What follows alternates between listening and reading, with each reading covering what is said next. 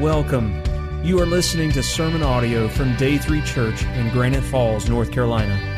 We invite you to join us online or in person for one of our services. For more information about our church, please visit day3church.org. Day 3 Church. Experience a new day in your life. Last week we started um, a seven part series uh, going verse by verse through the uh, Old, Old, Testament minor prophet of, Haggai. And uh, what I'm calling the series is this Exhorting God's People. I'll have a little bit more to uh, say about that in, in a moment. Uh, some of you may know the historical background of Haggai. I kind of feel like I need to set that, uh, maybe almost each week to where people are aware of what was taking place.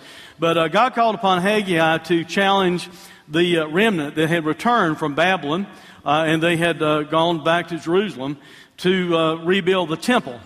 Uh, they had been allowed to uh, leave.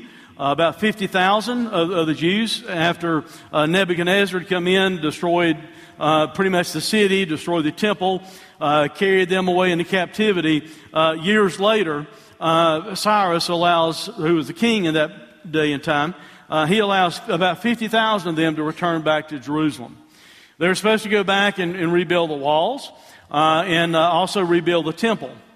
Uh, what had happened was this uh, they had started the temple uh, after getting the walls built and working on their houses and, and things. They laid the foundation for the temple and they celebrated, they had sacrifices, they rejoiced uh, at the fact that they had started building the temple. But somewhere along the way, other things became more important to them and they stopped building the temple. Uh, some things that had happened was this: the uh, uh, there was a remnant of uh, Samaritans, they became to be known, uh, who had moved into the area while they were going to captivity, and the Samaritans weren't happy about the Jews coming back and rebuilding, so they're kind of oppressing the Jews, trying to keep them from building the, the walls and building the temple. But then another Persian king comes in charge who's not really all that thrilled about them building the temple. So he starts to work against them building the temple and, uh, and, and trying to stop it. So uh, anyway, that's part of the reason why it stopped.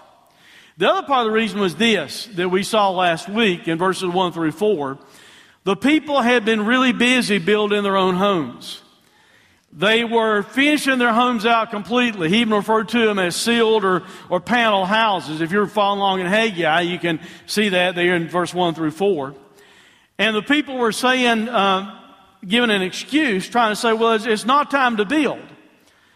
And, and I think what had happened was this. They had become so inward focused and they were so much about their own lives and building their own homes that they were really comfortable where they were. And they didn't want to be bothered with God's will.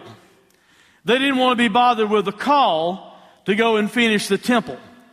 So that's why God calls Haggai to come in and exhort the people or challenge the people to, uh, to finish building the temple. In other words, spiritual apathy is sent in. And, and that's not just a problem in that day and time. Spiritual apathy is a problem that can hit us. And if we're not on guard, can hit us at any time. It's easy sometimes in church ministry, even in this day, to have an initial zeal and excitement uh, about serving God. Uh, by, by, the way, pray for me. Most of you uh, know that I have a part-time contract position with the State Baptist Convention to work with church planters over a five county area.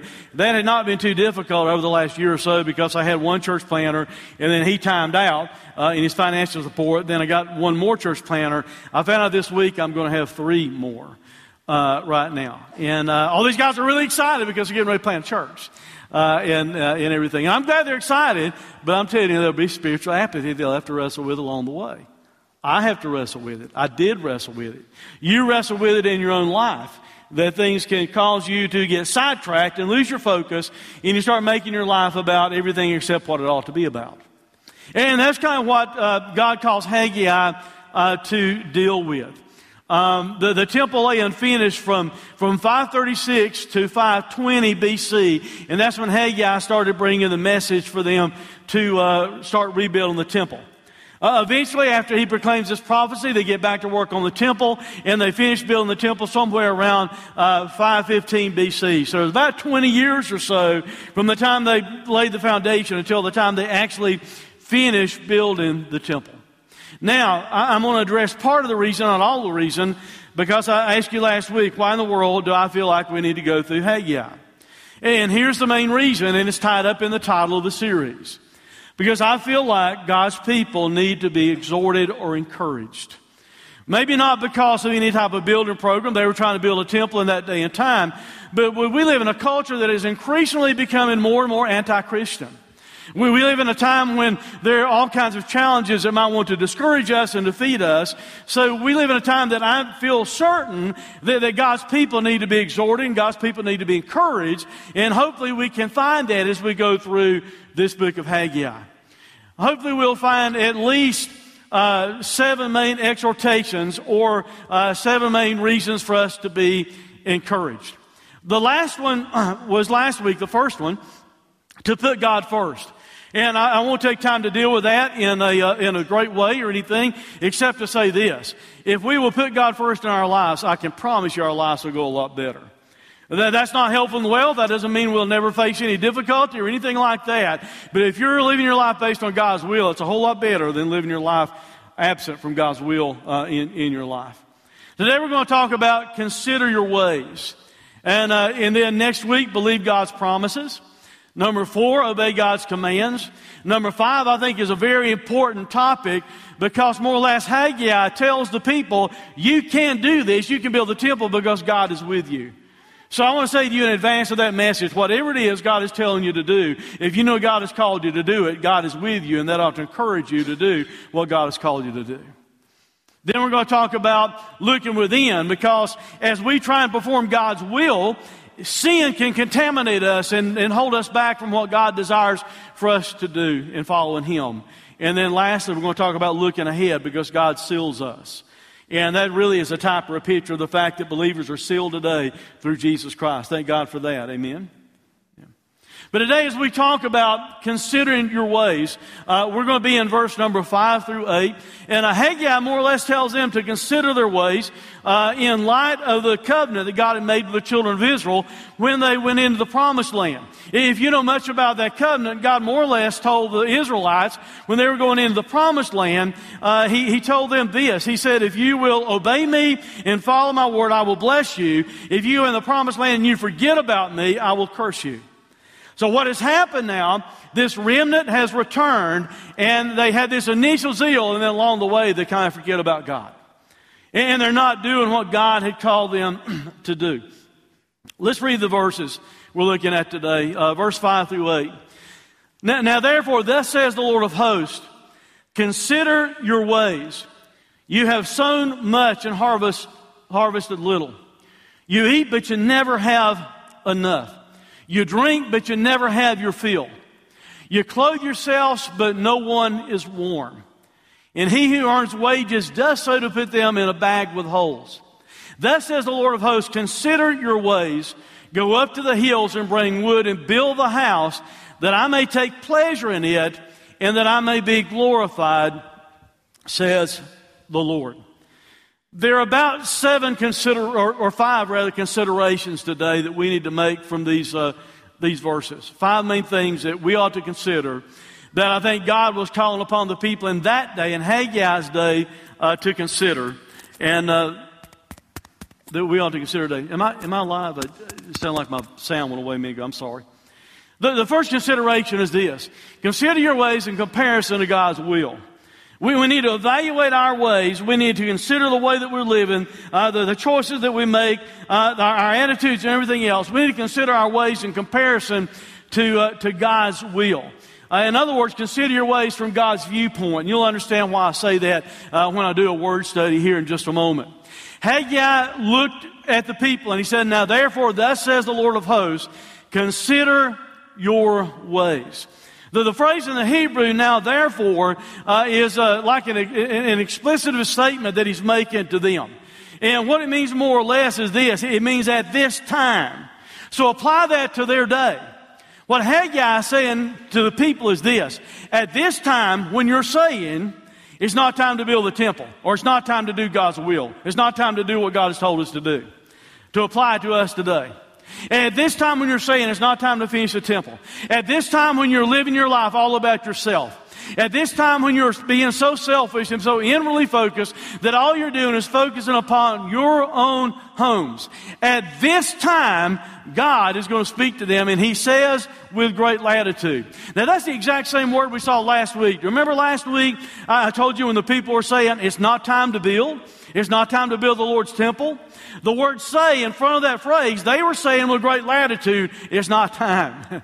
so now, kind of a play on words, God Himself looks at the people and uses the exact same word that they were using, and God says with great latitude, it is time to build the temple. Now guys, I don't know about you, but I'm assuming God has more latitude than we do. Amen? And when God tells us to do something, what He tells us to do is more important than what we think we ought to do and what our will uh, is that we have for our own lives. So He says, you know, now for thus says the Lord, and, and that word Lord means the, uh, next slide please. The, uh, the self-existent, eternal Jehovah, the Lord of hosts. That word cropped up last week referring to the people. It's used differently here. Because as it says the Lord of hosts, it basically means this, the Lord of all the armies of heaven. In other words, God can back up what he says. Amen? He doesn't need the armies of heaven. He can back it up just by himself. But he's saying the Lord of all the armies of heaven, he is calling upon the people in that day, and I think still yet for us, to consider our ways. Now that word consider is an interesting word in the Hebrew because it is a compound word made from three Hebrew words that I believe makes a really strong point in an argument for what God is telling the people to do that we ourselves need to do when it comes to considering our ways. The, the word for consider means this. It means above, the first word that's used in that phrase. It, it means above, over, upon. It always implies a downward aspect. It talks about viewing something from the top, especially viewing something from the highest. In other words, God's viewpoint. And the second part of the word means heart. So I, think he's calling upon the people to view their ways from his vantage point. Let that speak to their heart and put what they see, what they find in application in their lives. Here's what God was telling them to do. God was telling them to look at your way. The, the word way, by the way, means a road trodden. It talks about uh, their lifestyle, everything that they were doing. Uh, when he talks about their ways, uh, it means the way you're treading around, your course of life. It even meant to string a bow. Uh, and some of you may not understand what that is. Uh, used to, before they had compound bows, you had to take a recurve bow and step through it and put it on your inseam uh, of your foot to where you can bend it and put the string on it. How do I know that? I'm old. I was around before they had compound bows. That's how I know that. So it's almost like he's also uh, telling them, uh, consider the way you're stringing your life. You know, consider the way that, that, that you are trying to prepare your, your, your life to, to, to shoot forth uh, into life. So here, get the full picture of what God is saying. God through Haggai tells the people, you need to get up above your way and you need to view it from my vantage point. You need to view it from the way I see it. You need to view it from my will. And you need to recognize the error of your ways as you view it from my will, and that ought to strike your heart, and you need to put what you see in application in your own life. I, am pretty convinced that for all of us, no matter how much we think success we may feel like we're having in our Christian walk, if we would all compare our ways to God's way, if we would view our ways from God's perspective, there would be some things that would God would call us to and say, hey, you need to change that. You, you need to change this. You, you need to be more, more, more dedicated. You need to consider your ways. Paul put it like this in Galatians chapter 6 verse 4. But, but let each one test his own work.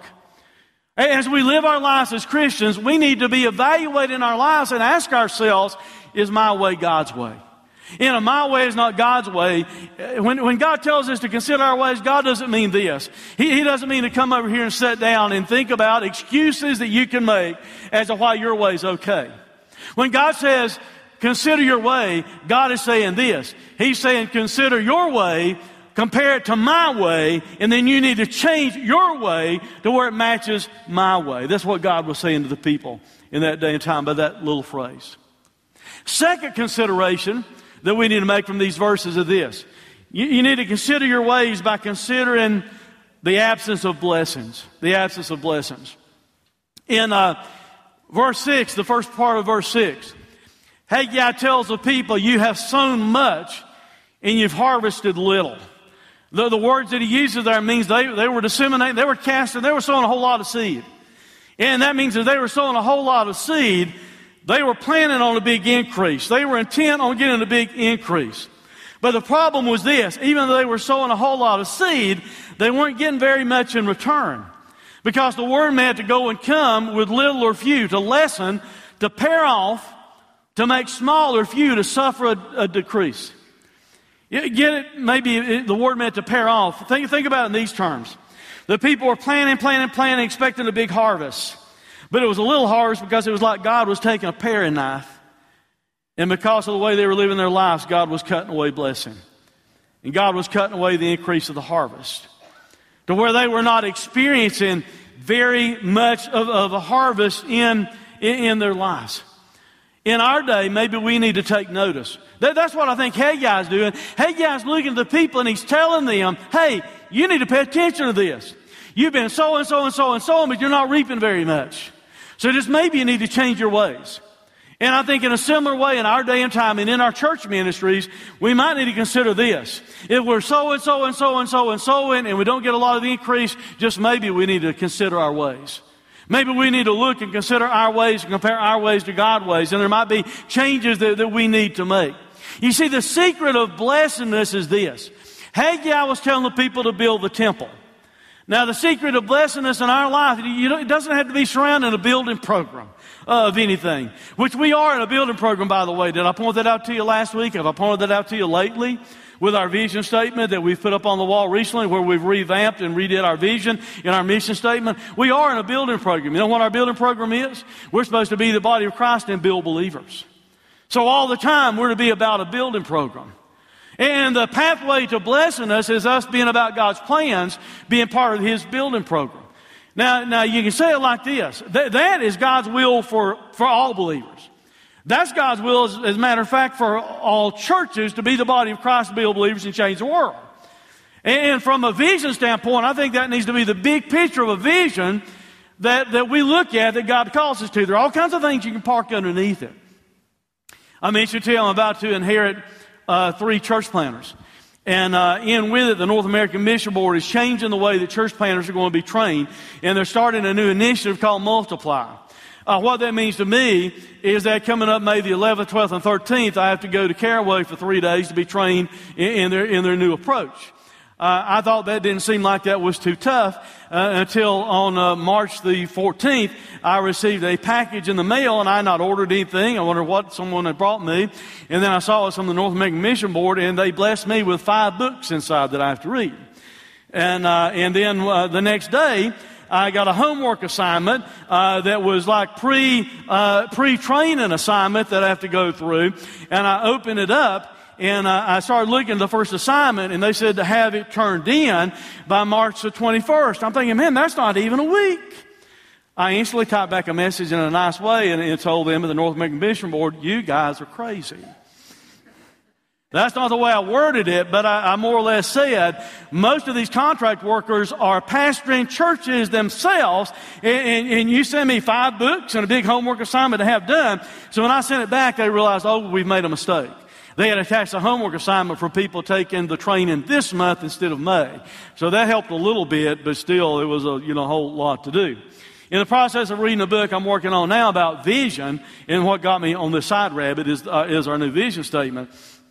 Uh, they were showing some visions uh, some other churches have come up with. And there's a book called Church Unique that is uh, telling uh, church planters you need to see exactly how unique your church is and why your church ought to exist, and then communicate your vision like that. And I have no problem with that, although I do think we need to keep in mind God's kingdom vision. That's what the main thing ought to be for us. And one church in this book uh, had stated that their vision was going to be to reach students and by reaching students, they were going to change the education system of, of, their, of their locale, of the area they lived in. And I thought, well, that's fine, but I can't read in the Bible God's called us to change the education system. God's called us to change lives with the gospel of Jesus Christ. That's why we need to be concerned about vision. So that's a vision for the church and, and every believer. At the same time, God may be calling you to do something I don't even know about. See, that would fit underneath the, the vision here. The pathway for blessing for you, we may not be in a building program, but the pathway for blessing for people is to do what God calls them to do. The, the pathway for blessing is for us to align our purposes with His purposes. And that's what Haggai is calling the people to do. He's saying God's purpose right now is for you to build the temple. Quit making excuses. Quit trying to say it's not the time to do it and get busy building the temple. I don't know right now what God is calling you to. I know He calls the church and all churches to be about these things, but I will tell you this. The pathway to you experiencing God's blessing in your life is for you to align your purposes with the purposes of God. And instead of trying to align your purposes just with what you want and what you desire in your life. Philosophers will tell you this. They've done extensive studies on it. And philosophers will tell you if you want to find happiness and satisfaction and fulfillment, you will not find it by seeking those things. The way you find happiness and satisfaction and fulfillment is not seeking it, it's seeking the things of God for us as Christians, and it's seeking what His will is, and it's seeking ministering to other people. And as we carry out the will of God that He calls us to, we will find happiness, satisfaction, and fulfillment. You're not going to find it by just trying to seek after it as though it's an independent entity all to its own. We need to be living for God and others. Jesus one day was at uh, a well, and there was a lady there that he had a conversation with.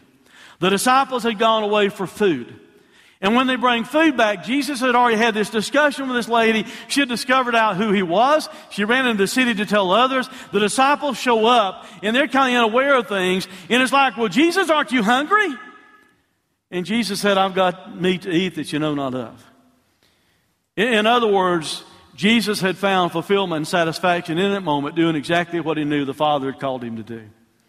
In the way you and I will find satisfaction and fulfillment in our lives is not to chase satisfaction and fulfillment. It's not to chase happiness. It's for us to chase after God and what God's will is and His purposes. And by doing that, we can find satisfaction in, in happiness.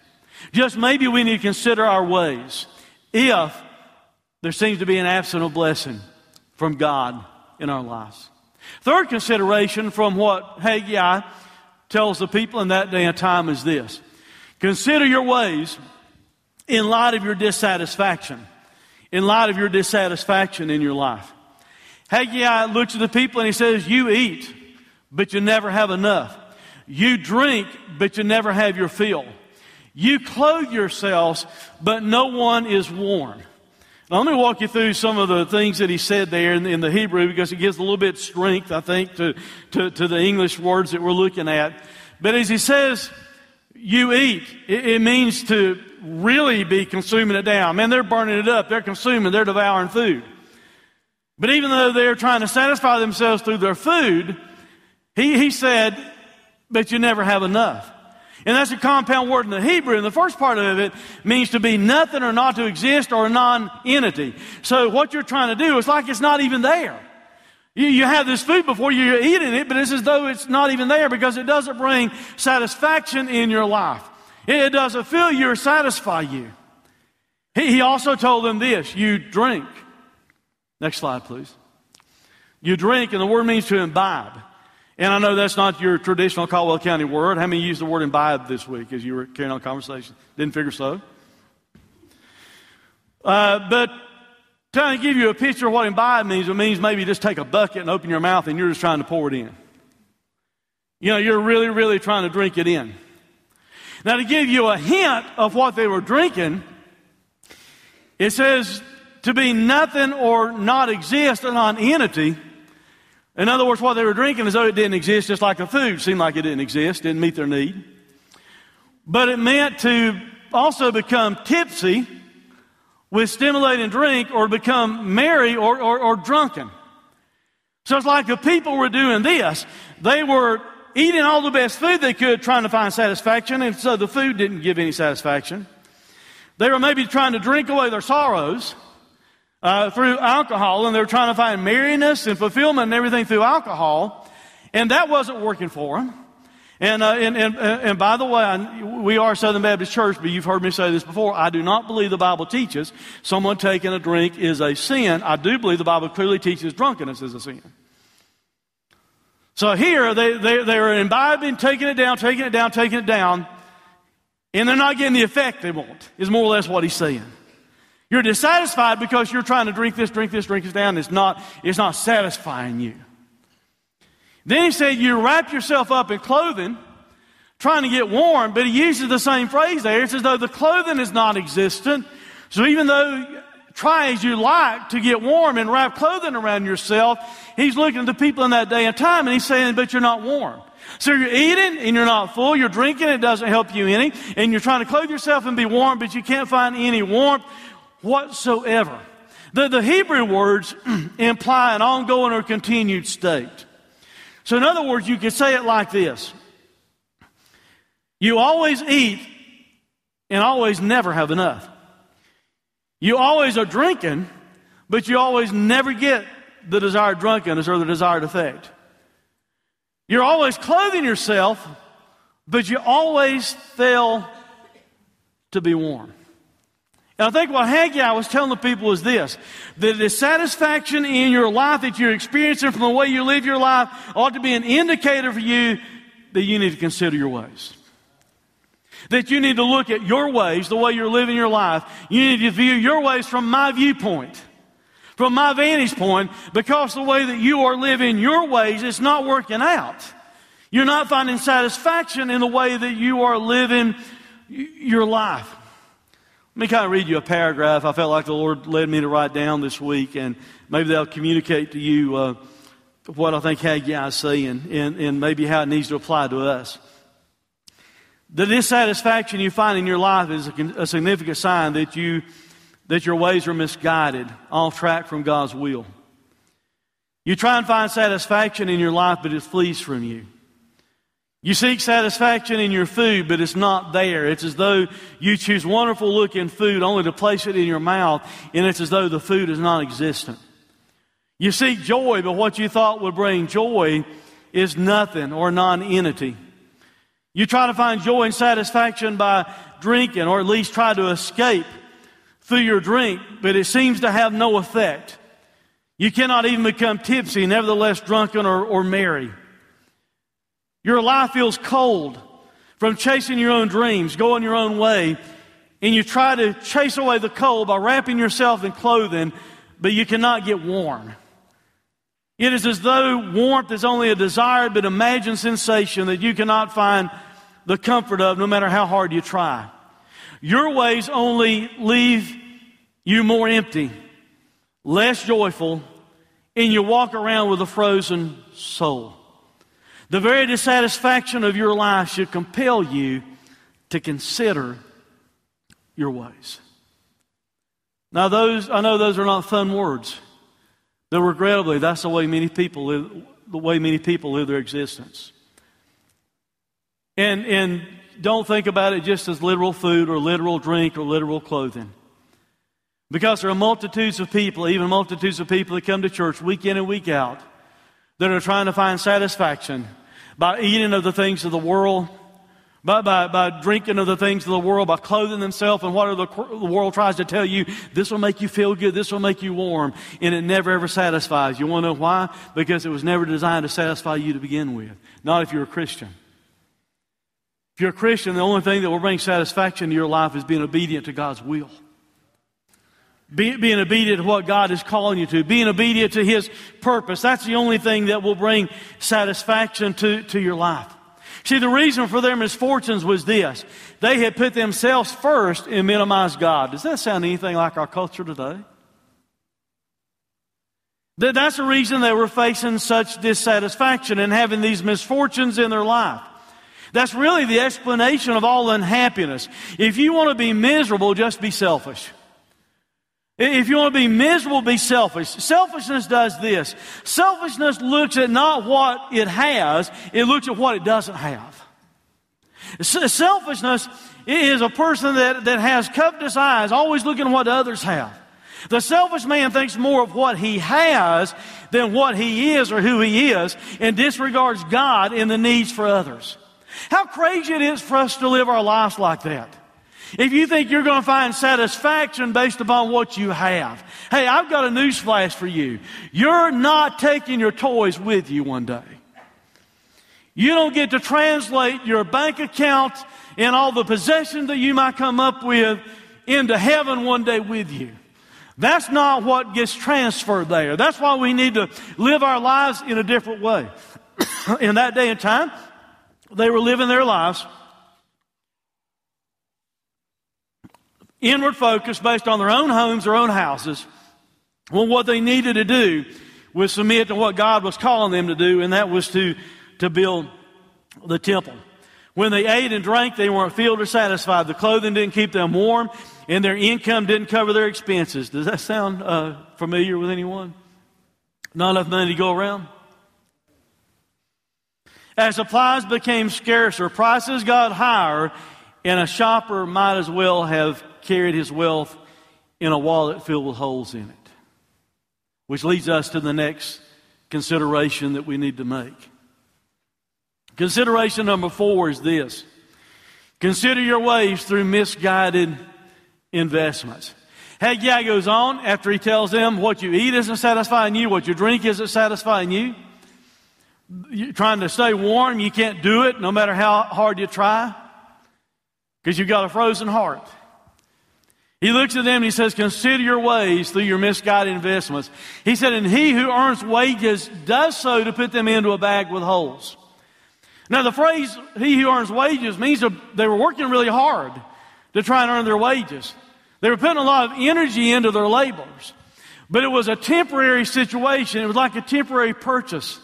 They, they were hiring themselves out, working as hard as they could. It, it also, the word in the Hebrew had the idea of planning on a bargain and they were trying to purchase or prepare for something. They were digging, plotting, boring, or opening something up. It sounded like someone working really hard, trying to dig a hole in the ground, trying to plan for an investment.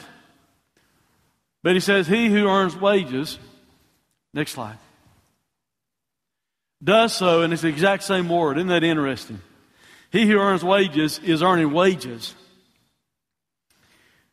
to put them into a bag with holes. That phrase talked about a partial or a package. Maybe someone had taken a bag and they were gathering corn and grain and put it in the package without knowing it had been punctured or perforated, even violently perforated. And they're walking along with their investment, and as they walk along, their investment's falling out the backside of the bag that they thought had everything kept safe. For some people, it might just be a trickle. For some people, you may have a violent hole in the bag that you think you're dependent on, the investments that you're making with your life. People that come under that type of description, I think, are these type of people. The people putting their wages in a bag with holes in it are the people that pride themselves on the accumulation and possession of wealth. There's nothing wrong with, with, with money. It's the way you use money that can become a sin. But it's like someone priding themselves in the accumulation of possessions and wealth, and a man's dropping his money into a bag with holes. And he's spending a large portion of his money just to minister chiefly to his pride and vainglory and fails to make eternal investments in God. To, to give you a more current understanding of what he's saying, it would be like you investing in the stock market in a particular company. And that company has a record after you've been investing for a while of losing your money all the time. And it looks like they're going to go down the tubes, but you don't care. You just keep sending your money to them anyway. It would be the equivalent of this. It would be the equivalent of you and I finding out that the bank, whatever bank you use, has gone bankrupt. And still you show up every payday to try and put your money in a bank that's gone bankrupt. See, that's the picture that Haggai has given to the people. They were making investments in something that would not make it into the future. They were making investments in something that one day ultimately would become bankrupt. And regrettably, the same thing is true of many people in our lives today. We spend a lot of time investing our lives in things that we think of that might be good things, great things, or whatever, but it's not the best thing that God has called us to. And we need to wake up to that and realize that God has a purpose for your life, a purpose for my life, a purpose for our churches, and we need to be about doing what God has called us to and stop putting our time and our money and our investments into worldly things that the only thing it is is like a bag losing the investment all the time as you're walking down the road. It'd be the equivalent of you having a hole in your pants and you put your money in, in your pants and then you feel the money fall out as you walk in and you turn around and you pick it up and you put it right back in the same pocket. That's really what we're doing with our lives many times. Where we're failing to make the, the eternal investments. That's what Haggai is telling the people there. You're so tied up in your own life, you're not doing what God has called you to do. And regrettably, that's probably what's keeping us from carrying out the Great Commission and evangelizing the world, not just as this church, but as the whole church, because we've allowed the world to so tie us up in our own lives that we can't find time to do what God's called us to, and that's change the world with the gospel of Christ. So we need to be about the things that will last, the things that, uh, that, that are eternal. But they have been making these bad investments and temporary things that one day is going to pass away. Proverbs 11 24 tells us this One gives freely, yet grows all the richer. Now, that don't make sense in the way our world wants to think today. One gives freely, but at the same time, they're getting all the richer. You see, there's, there's a richness that's better than just financial richness. And it says, another withholds what he should give and only suffers want because he's withholding what he should give. Isaiah put it like this Why do you spend your money for that which is not bread? You're trying to satisfy yourself and you're spending money on something, but it's not even bread. It's not even the thing that will really satisfy you.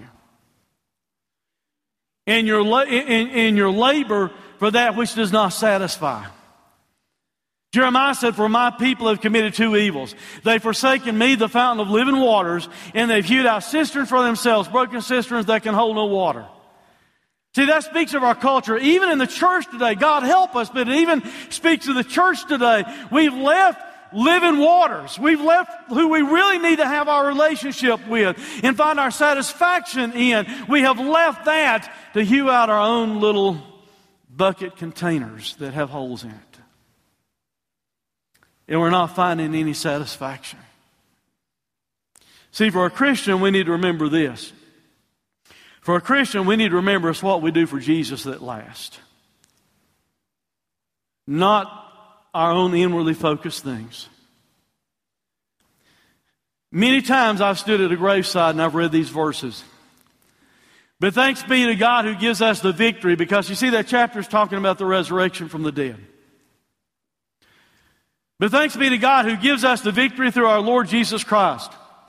Therefore, my beloved brothers, be steadfast and immovable, always abounding in the work of the Lord, knowing that in the Lord your labor is not in vain.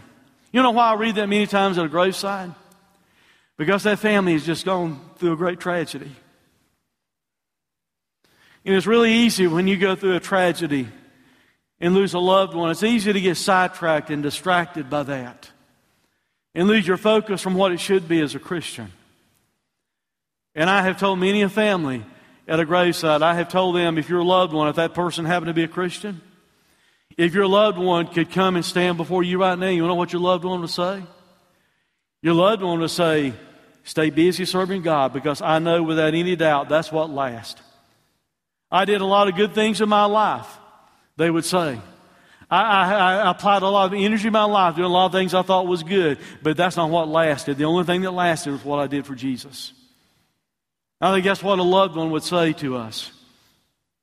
See, we all have hobbies, don't we? See, it's not that God doesn't expect us ever having hobbies. You can't let your hobby become the main thing. So some of you understand that we chase after things that the world says is significant and, and important and, and, and will last, and it won't last. It's all, it's all a lie. It's all a facade. I'll illustrate that by something from my own life. A, a few months ago, uh, most of you are probably aware of this. A few months ago, uh, Youth Ministries was planning to have a, a craft sale uh, to raise some funds toward going to Guatemala. Uh, years ago, I used to paint a lot. I used to do a lot of oil paintings, and I never used acrylic much till recently. I uh, still don't like it, I like oil better. But uh, I had stopped painting for years and years and years. I mean, I'd actually had some one man shows in a gallery before and won some competitions and things. But my life became so busy, I, I, couldn't focus in that area. One with my mom living with me, I, I, had not painted in over 20 years. At the time they started the craft sale. So when they started planning for that, I started doing a few small paintings, and it kind of went from that that I started having a little bit of fulfillment there, and I've, I, I, I don't have time to sit down. I mean, I started a, a painting of the crucifixion that uh, is going to belong to Joey Finley. Uh, he told me he just want three crosses on a hill, and I wanted up painting it with a picture that looked like Golgotha. I started that on, on Good Friday, and I finished it one day this week because I hadn't had time to touch it since then. So I don't have a lot of time for it. I don't want you to get the idea that all I do is go home and paint. okay? I've got a lot of other things on my plate. But the reason I'm telling all that story is this. All the fine artwork that all the world oohs and ahs at and everything in the biggest museums in the world, one day is going to be burned up with a fervent heat and it's not going to last. It is not, that's not the kind of things that last. What lasts is what we do for Jesus. That, that's what will last. Look at a couple of other verses. Next slide. Our, our true eternal home ought to be our focus. Paul writes once this tent, talking about our body, where we know if this tent, our earthly home, is destroyed, we have a building from God, a house made with hands, eternal in the heavens. See, that's what lasts. There's an everlasting, eternal home for us, and that's why we need to have our focus in that direction. In Hebrews 11, it talks about Abraham. And it said, For he, Abraham, was looking forward to the city that has foundations, whose designer and builder is, is God.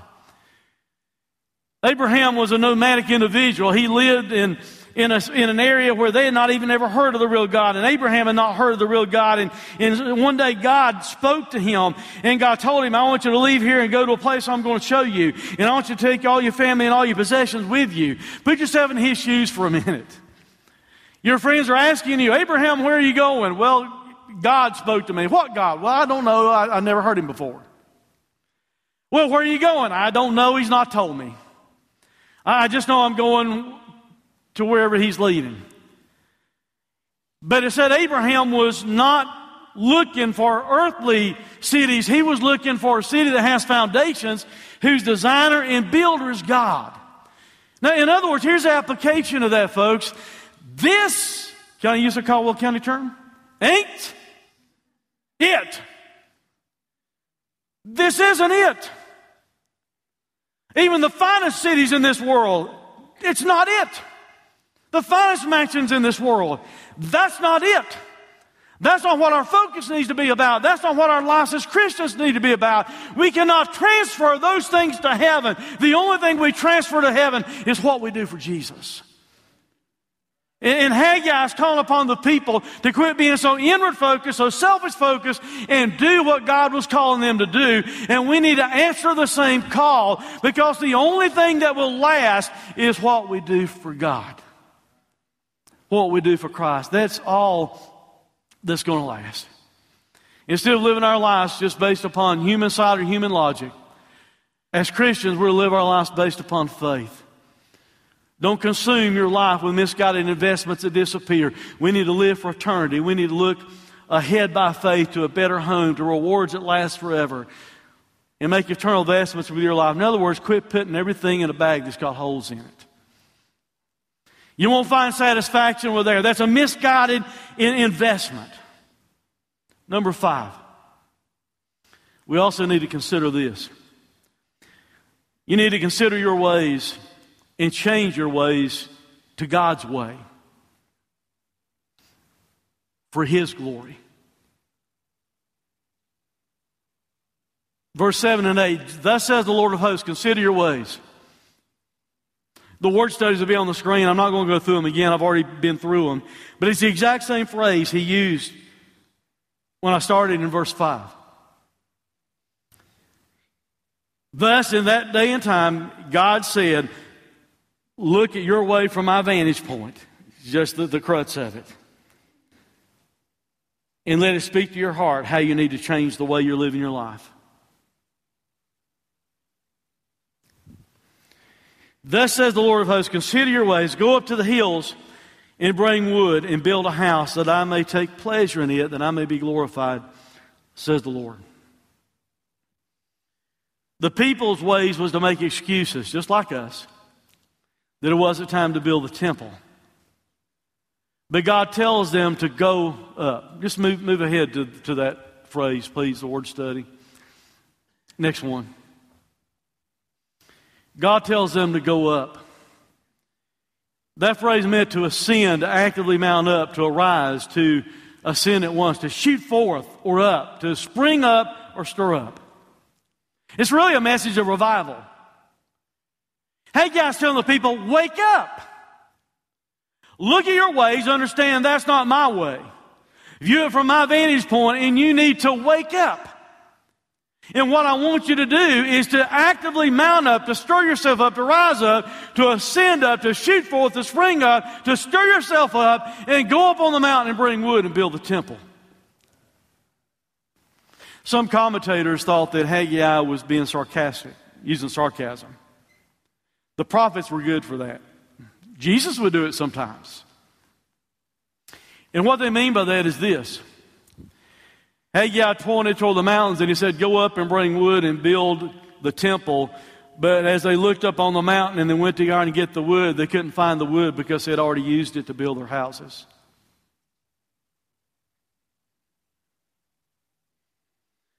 The very thing they needed to carry on God's work, they had consumed it to themselves and used it to make themselves extravagant houses. So the resources that was needed to build the temple couldn't be found just up on the mountain. History says they had to go to adjoining nations and buy some of the wood in order that the temple could be built because they had used all of it for themselves. And the message to us today ought to be this we better be careful that we don't use all the resources of our finances, our tithe, our money, our talents, our, uh, the, uh, our life in general.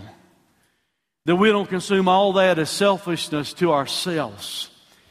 And we don't have anything left to do what God calls us to do.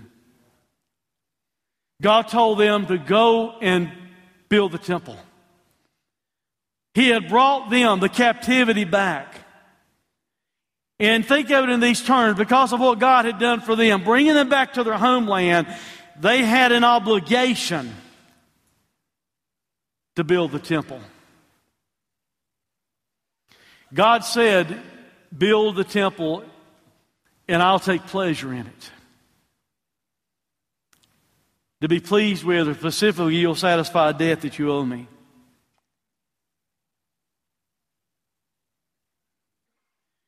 Do you ever ask yourself if you please God?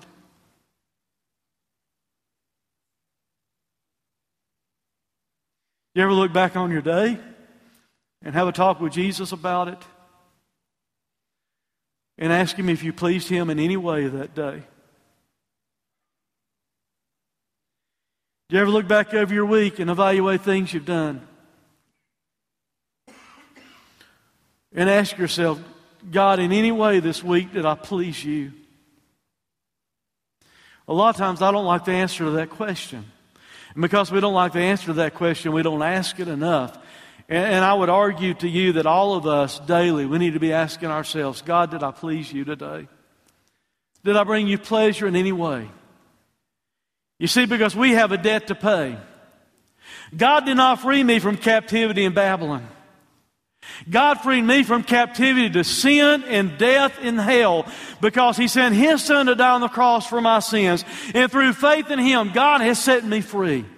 If you know Christ as your Savior, God did much more for you than set you free from being carried away by some foreign army into some foreign city to live in captivity. God has set you free from eternal punishment. God has set you free from your sin debt. And because of all that God has done for us in Christ, we have an obligation to at least try to please God with our lives.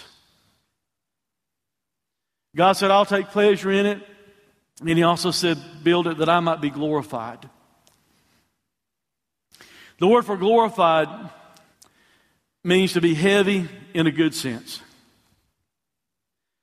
One of the greeters this morning after I came in, she looked at me and, uh, and said, If you keep losing, losing weight, I don't know what we're going to do with you. And, uh, and I looked at her and I said, Well, thank you, but I've gained eight pounds. this black long sleeve shirt is a facade this morning.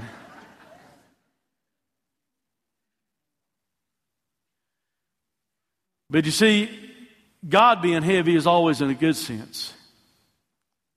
We can be heavy in a bad way. God being glorified means that we're making him honorable or making him weighty. Now, now let me let me help you understand that. I'm not saying, Haggai was not saying that we can inherently make God more glorious. Because God, by His very nature, is glory. You realize that? God, by who He is, is a very epitome of glory. We can't really make God more glorious than He is, but we can make Him appear more glorious for others to perceive Him more glorious if we'll consider our ways and make our ways His ways. In other words, the people could build the temple, and them coming together, working together, and building the temple would have spread around through the communities, and it would have brought more glory to God. Wouldn't have changed God's inherent glory because He is glory, but it would change the perception that people had of how great God is. And, and you and I, if we would just do what God's called us to do, if we'll consider our ways and compare our ways to His ways, if we will make our ways His ways, His ways our ways, by doing so, we can please God. I want to do that. Don't you want to please God? He sent His Son to die for me. I want to please Him. We can please God and we can make Him appear more weighty, more glorious, more significant to the world that we live in. If we'll consider our ways and make the changes necessary for His ways to be our ways. That ought to be the desire of everything that Day 3 Church does. It'll be here before we know it. I'm starting to get a little bit excited uh, uh, about it. But I wanted to go for a few years, but I, with my mom living with us, I couldn't. But with her having passed, last year, I've got the opportunity to go with, with uh, Brand, Brandy, UTH, and the others have been going to, to Guatemala. But see, us going to Guatemala is not about us. And I know that that's not their focus. I'm not preaching to them. I'm letting you know their focus. Because you see, we're pretty close to making our goal on our Easter offering. We've not made it yet, but we can make it. It's at $4,100. We're asking for $5,050, half of it going toward supporting missionaries in North America, the other half to be used in Guatemala when we go to perform ministry. The only thing I think that they want to do, and that I want for us to do, and I'm sure everyone going wants to do, what we want to do when we're there is to make God more glorious. That's what we want to do is point people to Him, point people to Christ. So as we get ready to have this thing we call an invitation at church this morning, can I ask you if you're willing and ready to consider your ways today? Remember what that means. Are you, will, are you willing to kind of stand back and be honest about the way you're living your life and try to view it from God's vantage point, from God's viewpoint? Are you willing to do that this morning? And then make the changes you see that you need to make? Are you willing to consider your ways today? Are you willing to evaluate your life and ask God to help you do it? See, to really evaluate your life as a Christian, we need better help than our own. We need God to help us by His Spirit to evaluate our lives. We need to consider our way in light of God's ways. We need to look at our lives and, and see if there's a mission of blessing evident in our lives. Maybe there's a reason for that. Maybe it's because we're not living God's way. If you're experiencing frustration and dissatisfaction all the time in, in your life, maybe you need to evaluate. Potentially, it could be your fault because your way is not God's way for your life. Maybe you've been making investments in your life and you seem like you can't get anywhere with it and it's just going out the bag with a hole in it. Why not make eternal investments? Change the focus of your life. Live the way Jesus wants us to. Change the focus of your life and have an inheritance that will last. Just ask the Holy Spirit of God this morning to help you evaluate your ways and then change your ways to God's ways. What we need to do is to ascend, to actively mount up, to arise, to ascend at once, to shoot forth or up, to spring up or stir up in our lives so that God might be pleased and glorified. Let's pray.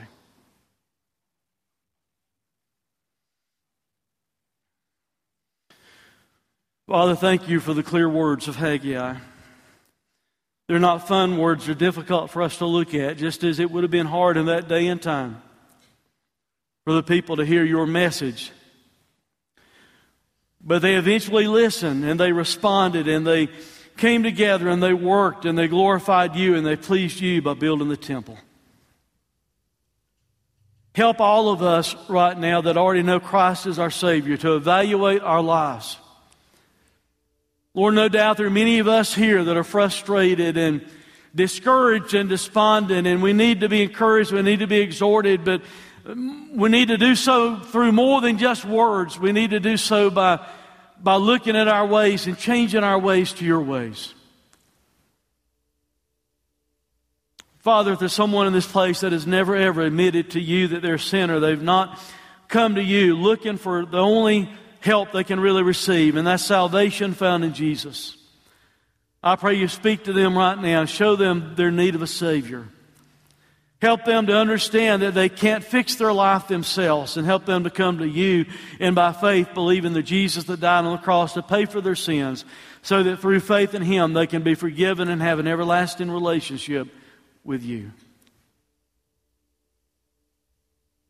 Help us to be serious right now before you. To consider our ways and be open to your change your transformation in our lives. For it's in Christ's name I pray. Amen. Thanks for listening to this sermon audio production from Day 3 Church. We pray that it has ministered to you. For more information about our location, service times, or other sermon podcasts, please visit us online at day3church.org. Day 3 Church. Experience a new day in your life.